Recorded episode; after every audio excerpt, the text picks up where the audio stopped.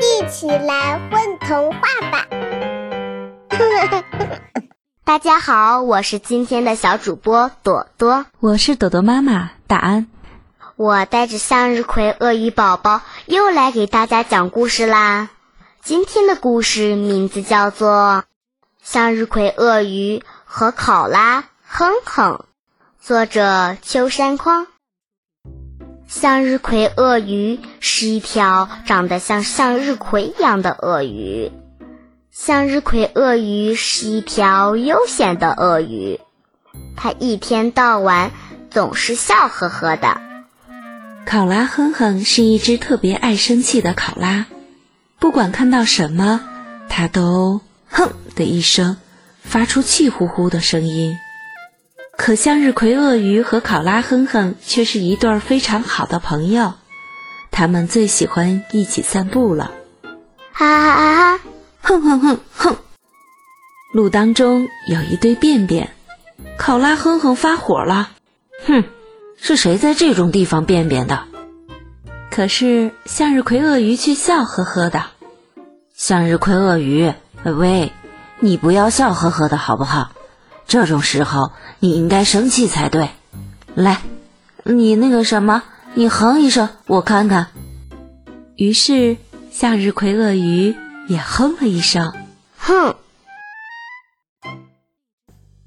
他们走了一会儿，看到树上有一群小鸟正在用好听的声音唱歌。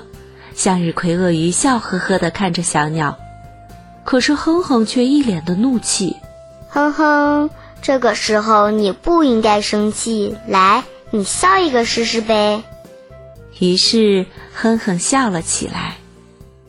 他们又走了一会儿，看到一只乌龟四脚朝天，正在那里痛苦的挣扎。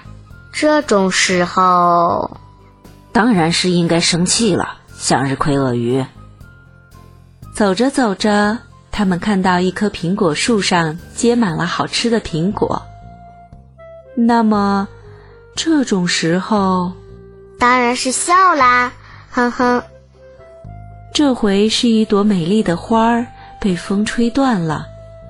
嗯，嗯，这种时候，嘛，他们两个想呀想呀，这种时候应该哭才对。哎，向日葵鳄鱼和哼哼回头一看，身后站着一头伤心的鹿。你是谁？哦，我是伤心的鹿。于是他们几个就一边看着断了的花儿，一边哭了起来。嗯，好可怜的花儿呀，真是太可怜了。伤心，伤心。他们继续朝前走，来到一座山丘上。这时已经是黄昏时分了，夕阳美极了。那么，这种时候，听伤心鹿这么问，哼哼劲头十足的回答他：“当然是笑了，伤心鹿，你也咧开嘴巴笑一笑吧，看，就像这样。”一张张开心的笑脸被夕阳映得红彤彤的。回家的路上，月亮姐姐撑起了一把巨大的伞。明天要下雨了，我不喜欢下雨。向日葵鳄鱼生气了，我也会伤心。哼哼哭了，我最喜欢下雨了。伤心鹿笑了，不过我们明天见面时肯定会笑的。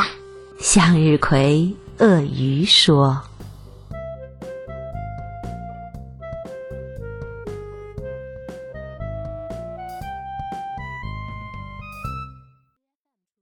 宝贝儿，你们在干嘛呀？我们在听